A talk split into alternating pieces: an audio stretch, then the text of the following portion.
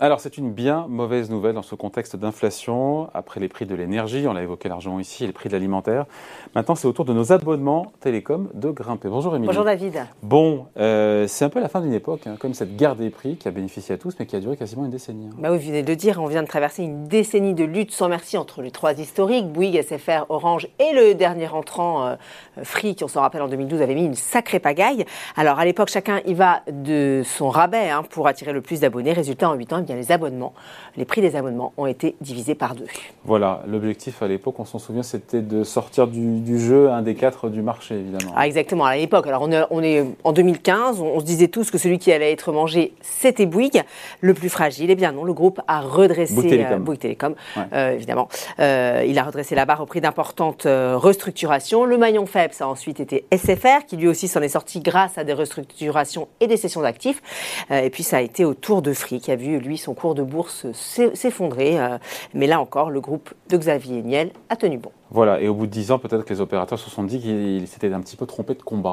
Exactement, ils ont compris qu'ils ne, finalement, ils ne parviendraient pas à éliminer l'un d'entre eux. Ils ont donc enterré l'âge de guerre et changé de stratégie en faisant donc remonter leur prix. Heureusement, pas de manière trop violente, mais de manière plutôt douce et continue. Et c'est là où c'est un petit peu, pardon, vicieux, je ne sais pas si c'est le mot qui convient, mais un peu retors, et on ne s'en est pas nécessairement forcément rendu compte. Et pourtant, si on y prête attention, eh bien, les promos sont moins nombreuses et les prix des abonnements remontent clairement. Alors, l'au- l'autorité des télécoms, l'ARCEP, a fait le calcul. hein, sur quelques années, Euh, les prix ont augmenté de 3,1% pour le mobile et de 5,1% pour le fixe. Alors, je vais vous donner quelques exemples pour euh, se rendre compte sur les forfaits euh, d'entrée de gamme. Vous avez par exemple chez Free le forfait série Free qui est passé de 9,99 euros à 11,99 euros par mois. Le forfait RAID de SFR est lui passé de 10 à 13 euros par mois.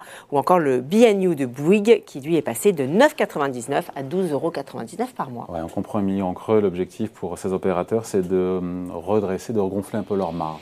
Eh ben oui, surtout que les investissements pour euh, notamment déployer la 4G puis la 5G ont été euh, colossaux. Alors rien que sur l'année 2020, 8,3 milliards ont été investis pour les réseaux fixes et 3,2 milliards pour les réseaux mobiles hors achat de fréquences. Donc c'est clair, hein, les opérateurs ont besoin plus que jamais de faire entrer euh, de l'argent euh, dans les caisses. Voilà, tout ça dans un contexte qui est, on le rappelle, tout le monde le sait, très inflationniste. Mais oui, j'allais y venir. Guerre, guerre en Ukraine oblige.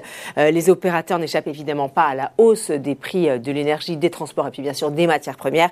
Euh, D'ailleurs, ils sont également victimes de pénuries, des, fameuses pénuries de semi-conducteurs qui affectent directement eh bien, toutes nos box et nos décodeurs. Donc cette tendance, effectivement, haussière, elle n'est pas prête de s'arrêter. Voilà, et tout ça tombe évidemment bien mal. Après, on peut essayer de se rassurer en se disant que nos opérateurs, enfin en France, on est très compétitif par rapport au reste de l'Union européenne. C'est vrai, on est plutôt bien. Alors, si on regarde par exemple le forfait à 50 gigaoctets, eh bien chez nous il est à 13 euros par mois, hein, grosso modo, euh, contre 34 euros en Allemagne et 50 euros aux USA. Puis alors si on regarde là le forfait, l'offre triple play, vous savez qui, qui, qui contient le téléphone, l'internet et la télévision, là c'est encore mieux.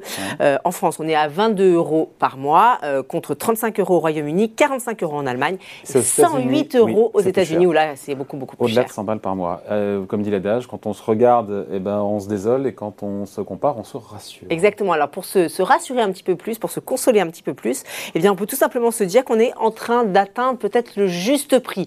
Et ce juste prix, justement, il est bien résumé par la Fédération française des télécoms. C'est le prix payé par le consommateur au regard des services, de la qualité, des débits et de la data qui lui sont offerts. Et il faut le reconnaître, David, depuis quelques temps, on assiste quand même à un véritable enrichissement de l'offre, avec par exemple bah, des débits améliorés ou encore des cartes SIM qui sont adaptés à tous nos objets connectés. Enfin, on peut se dire également que la hausse de son forfait, on peut toujours la refuser en tant que consommateur, mais pour cela, eh bien, il faut l'avoir indiqué au préalable à son opérateur. Allez, merci beaucoup, Émilie. Bon week-end.